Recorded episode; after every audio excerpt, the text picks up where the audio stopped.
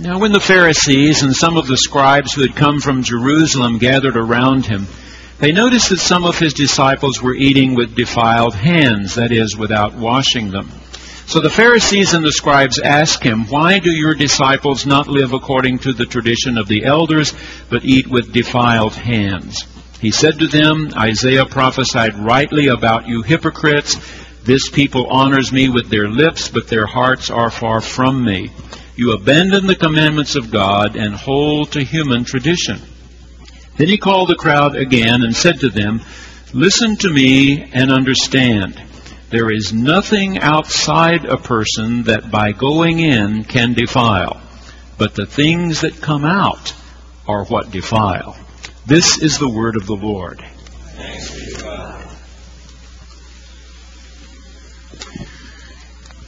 One of the persons who was doing a lot of writing about parenting when our three children were small was Dr. Haim Ginott. One of the books that Gail and I bought and read at that time said, when a child first approaches you with a statement or a question, the way you respond to that statement or question will have everything to do with whether the child gets around to saying or asking what they really had in mind in the first place. One afternoon I got home from work when I was still an associate at First Methodist Church in Houston. Our three children were small. I remember, you know, hugs, hugs, how's everybody doing? And suddenly our daughter, who was about six, said, I'm never growing up. Okay, first reaction is if you eat your vegetables and drink your milk, you will grow up. But I remembered what Dr. Ginott had written, and so I asked, if you were grown up today, what would you do? And she said, I'd go to Astroworld. The nearest Houston head to Disney World. And so I said, Well, I'll tell you what, after we have dinner, let's get the calendar with Mom and pick a Saturday when we could all go to Astroworld. When I read this text some months ago, just enough to write a title, it made me think of that because these scribes and Pharisees who've come from the temple in Jerusalem have walked 75 miles and they accuse his disciples, Jesus' disciples, of not washing their hands when what they are really wanting to say is, Who do you think you are? You have no training. You have no certification. Who told you you could be a teacher in Israel? Let's take a look at this passage. This passage is really not about washing hands. It's about washing and rinsing and washing and rinsing and washing and rinsing. The word translated defiled is koinias. K O I N I A S. When I got to graduate school at SMU in Dallas, I registered for my first fall courses. I went straight to the bookstore at SMU, and someone quickly was trying to help me, and I said, I need a textbook for this and a textbook for that. And then I said, I'm going to take Greek. I need a Greek textbook. And the person asked, classical or Koine? I looked like a deer in the headlights. I didn't know and she asked, Are you studying Socrates, Plato, and Aristotle and the great Greek dramatist? Or are you in the school of theology? I said, I'm in the school of theology. And she said, Then you want Koine Greek. You know what Koine means? Common. It means common. The 27 scrolls in the New Testament were not written in the classical language of Socrates, Plato, and Aristotle, but in the language of people in the street. In the street. When Constantine decided to be a Christian and declared that all the Roman Empire was Christian, 300 years after the death and resurrection of Jesus, he dispatched his mother to the Holy Land to find all the most significant places in Jesus' life and build churches over them. When she got to Bethlehem, someone pointed out Jesus was born in that cave right there underneath the inn. So she had a church built there, but she also brought a Latin scholar and put him in a room, a basement down under the church, and said, Don't come out till you get all the scriptures translated into Latin. Old and new, from Hebrew and Greek into Latin. And that translation by St. Jerome became known as the Vulgate from our word vulgar, or our word comes from it, which often in our language takes on sexual connotations, but didn't at all in Latin. It just meant common. Constantine's mother said to St. Jerome, I want you to translate the Bible into the language of the people in the streets of Rome. So Jesus is being accused that his disciples are acting like commoners commoners. What does that mean? Well, after the ten northern tribes of Israel were assimilated into the Assyrian culture so that they ceased to exist as a separate people, there had been groups within Judaism that said, we must identify ourselves by ways we differ from all other peoples. We must be different. Decidedly different. Jesus went flying into the face of much they had decided. I mean, Mark has already told us by the time we get to chapter 7 that Jesus went down into pig country, meaning Gentiles, and chased demons out of a man there in Gerasene. We are told that he walked in and touched a dead child, which made him ceremonially, ritually unclean. That he allowed a woman with a flow of blood to touch him, which made him ritually unclean. That in fact, he ate with tax collectors and sinners. Dr. Brandon Scott said, This message is very clear. Jesus is saying the temple in Jerusalem is no longer making the rules. We're not going to make the circle smaller and smaller. We're going to make the circle bigger and bigger. We're going to make it bigger. And what God has said is clean, you must not call unclean. Take a good look. 500 years ago this year, Martin Luther was a monk in Erfurt, Germany. He was very unhappy about some of the things he saw happening in the Roman Catholic Church, his church, and he decided to walk from Erfurt, Germany to Rome to declare what he felt ought to be changed. One of those things was simply this. He was convinced that in the Bible, Jesus said everybody should eat the bread and drink the wine. Not just lay people having bread and the priests having bread and wine. Everybody has both. That didn't get done for more than 450 years. Martin Luther said Germans ought to hear the Mass every day in German. French people ought to hear the Mass every day in French. That didn't happen for over 450 years. Martin Luther resolved to walk from Erfurt, Germany to Rome to make known his unhappiness. It's a thousand miles. He resolved to do it in 40 days.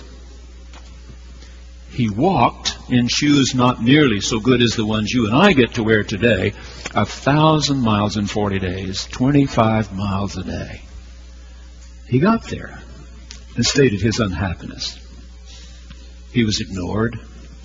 He went back to Germany. It would be seven more years, and now he was in a little place called Wittenberg when he decided to go and nail 95 theses on the door of the church that he felt needed to be debated. But it wasn't the village church. I, I had always felt that it was the village church. It wasn't. It was at the palace of the German prince. It was on the chapel door of the palace of the German prince where he nailed the 95 theses. And out of that would come the sola fide, sola gratia, God does not love us more because we are miserable? Because somebody has wakened us at 3 a.m. to go kneel on a cold stone floor and pray for an hour God doesn't love us more because we're miserable. We are saved only by the grace of God, only by our trusting, our having faith that God's grace is given to us without reservation, without condition. Just as I am, without one plea, but that thy blood was shed for me, O Lamb of God, I come. Number two, Jesus said, I know you. I know you. Isaiah said something about you 800 years ago. You're hypocrites. Now, this word hypokrisis comes to us straight from Greek, and it literally means in Greek to play a role, to be an actor. Jesus said, You're only acting at faith. You're not living faith. You're acting. Daniel Akst wrote a column recently in the Wall Street Journal, of all places, called What a Shame Guilt Got Such a Bad Name. He began his article by saying that the Chinese have just decreed that policemen can no longer shame people in public. I've only been to China once. I remember when we were in a van, eight of us, being driven through the streets of Beijing. There were thousands and thousands of bicycles then, not nearly so many automobiles. And police officers were trying to maintain this flow of traffic of all these bicycles and automobiles. And I saw a police officer from the van window stop a car, walk around to the window, and slap the man who was driving across the face. The Chinese government just said a week ago they can't do that anymore. Can't just slap people because they've done something wrong. Can't shame them in public. Now, we in America used to do that. If you've been to Jamestown, to Williamsburg, you've seen the old stocks where people had to sit with their arms and legs locked down so that everybody in the community could see. If you've ever been into one of those museums where they talk about punishment, they had special metal hoops they put around some women's necks so that the whole community knew she's a gossiper. She couldn't get out of her house without everybody seeing that old horrible collar knowing she's a gossiper. Be careful. Shaming, shaming. And Daniel Akst says, doing away with shame was a good thing. But we also did away with guilt. And that was a bad thing. Shame means there's something inherently wrong with you. But guilt means you've done something wrong. And if you looked at this quotation from Isaiah, you heard me read with you that people is treated as a singular noun. The verb is honors, singular. And that means all of them. All of them. Not individually, but the whole of us do a certain amount of acting, playing a role not really loving with all of our heart that which we're asked to love, not honoring with all of our lives the one we're asked to honor. There are Christian churches who've quit having prayers of confession because they don't like them. We went through a period in psychology. I'm okay and you're okay and everybody's okay. Only problem is we're not okay. We're not okay. Every family has its troubles. Every town and village has its troubles. Every state has its troubles. Every nation has its troubles because we're not doing all the right things. We're doing some wrong things, and we ought to feel guilt about that and want a better way of doing that's made possible by that gift of God's grace. Number three, they do not keep the commandment of God. Notice here, it's a singular commandment. Dr. Robert Guelich, who's one of my favorite scholars, and his commentary on Mark, says when it mentions one commandment, he's pretty sure that Jesus is referring to that same commandment he gave when he was asked, which is the greatest commandment of them all. By the time Jesus lived, the Ten Commandments had been expanded to more than 400, which is the greatest of them all. And he said the Shema comes out of the scroll of Deuteronomy. Hear, O Israel, The Ehyeh Asher Ehyeh, your Elohim, is one. You must worship this one with all of your heart and mind and soul and strength. Oh, by the way, the second is sort of like the first. You shall love your neighbor as yourself. They are not keeping the commandment. Brett McCracken wrote recently in the Wall Street Journal about marketing in the evangelical parts of Christianity. Have you ever gotten caught up with some of those folks in the malls here in Tulsa? I did one Saturday several years ago. This person asked me, "You go to church?" I said, "Yeah, pretty pretty faithfully." Would you like to drink coffee in your church sanctuary? I, no, don't do that. Oh, it's a shame.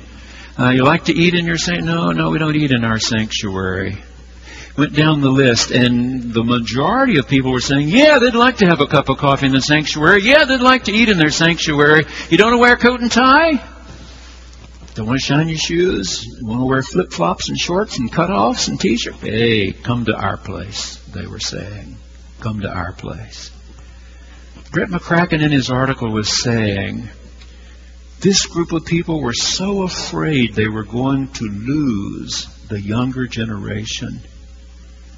And he said, so they sent their preacher to a barber shop for a hundred dollar haircut and got rid of robes and all the stoles, put them in fluffy sweaters and dockers.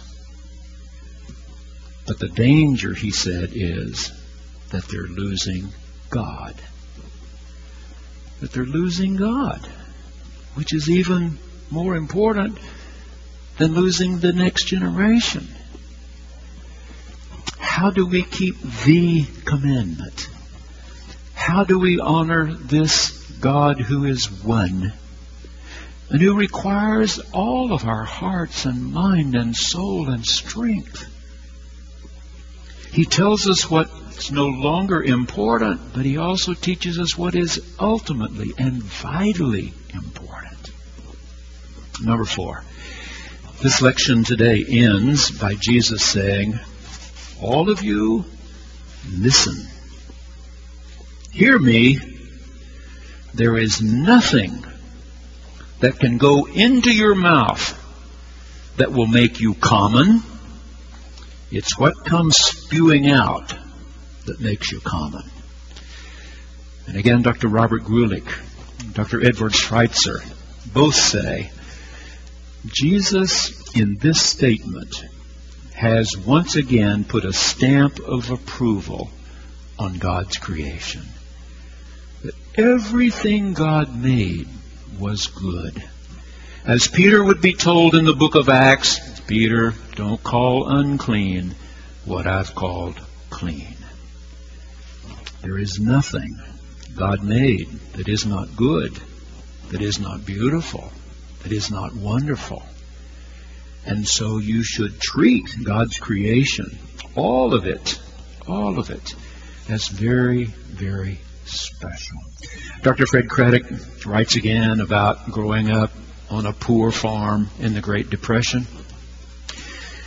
They just made less and less had less and less, had to sell off their animals. He said we couldn't afford to fix our fences. So I'd come home from school when I was a boy, and my mother, first thing would say to me, You gotta go find that little red mule. You gotta go find that little red mule. And he said, I knew pretty well where he was. He always went in the same direction. He went down the hill and over another one and into that old cemetery. That old cemetery was over 200 years old. Some of the graves had finally caved in and been refilled, and one little marker leaned one way and one another. Graves dating back 1785, 1791. When it was in the fall and the winter, by the time I got home from school, it'd be nearly dark. I was just a kid. My mom would say, Go find that little gray mule, red mule. I knew where he was, and I'd say, Mom, I don't like to walk through that cemetery because she had told me, don't step on graves, don't step on graves. And I'd say, I can't tell. And she'd say, graves are sacred, graves are sacred. And I would say, I can't always tell what's a grave and what's not a grave. Go get the little red mule, she said, And when I said again, I can't always tell, my mama said, I've discovered the best way is to treat all of it as if it's sacred. That's what she said. Treat all of it as if it's sacred. That's just who she was.